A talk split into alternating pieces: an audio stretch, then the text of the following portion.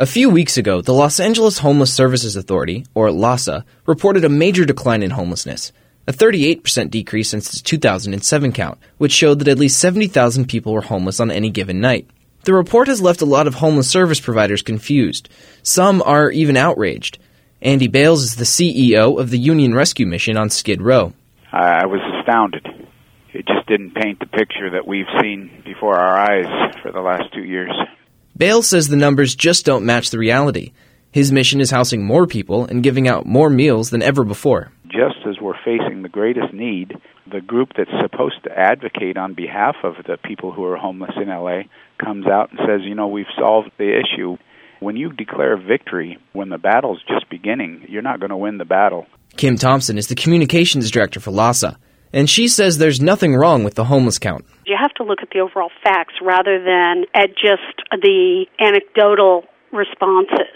But in terms of pure statistical analysis, I believe that the numbers are the most accurate numbers that we've ever had. The methodology of the count has also been called into question, but Thompson says their methodology is fine. In fact, they've never had more resources to conduct the count. In 2007, there were um, about 600 volunteers to do the homeless count.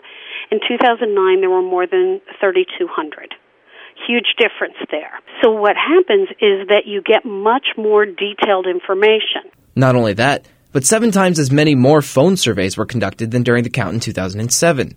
Larry Adamson is a commissioner at LAHSA. He's been involved with the homeless count from the beginning. But he's also the director of the Midnight Mission, so he knows what's happening on the streets. He stands by the numbers and says the problem isn't with the new count, but with the old ones.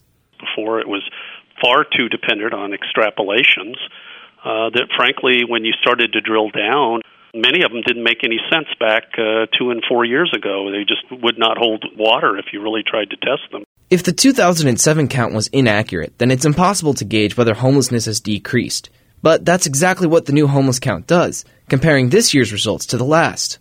The main criticism of the count is that it reports a 70% decrease in homeless families.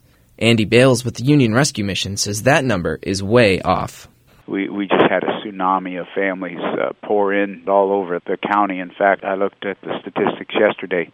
Our children here are up 188% since last fall. Just a month before the count was released, homeless service providers had an emergency meeting to discuss the surge in families needing their help. Ryan Macy Hurley is in charge of research at Beyond Shelter, an organization that helps homeless families. We should be skeptical. Families are the fastest growing segment of the homeless population. And so we know that's what's happening nationally, and yet we have this finding from LA that the population is down 70%. One thing everyone agrees on is that the problem is far from solved. Of the 43,000 homeless people counted, 30,000 remain unsheltered. And whether that number is going up or down, it's clear that Los Angeles is still the homeless capital of America.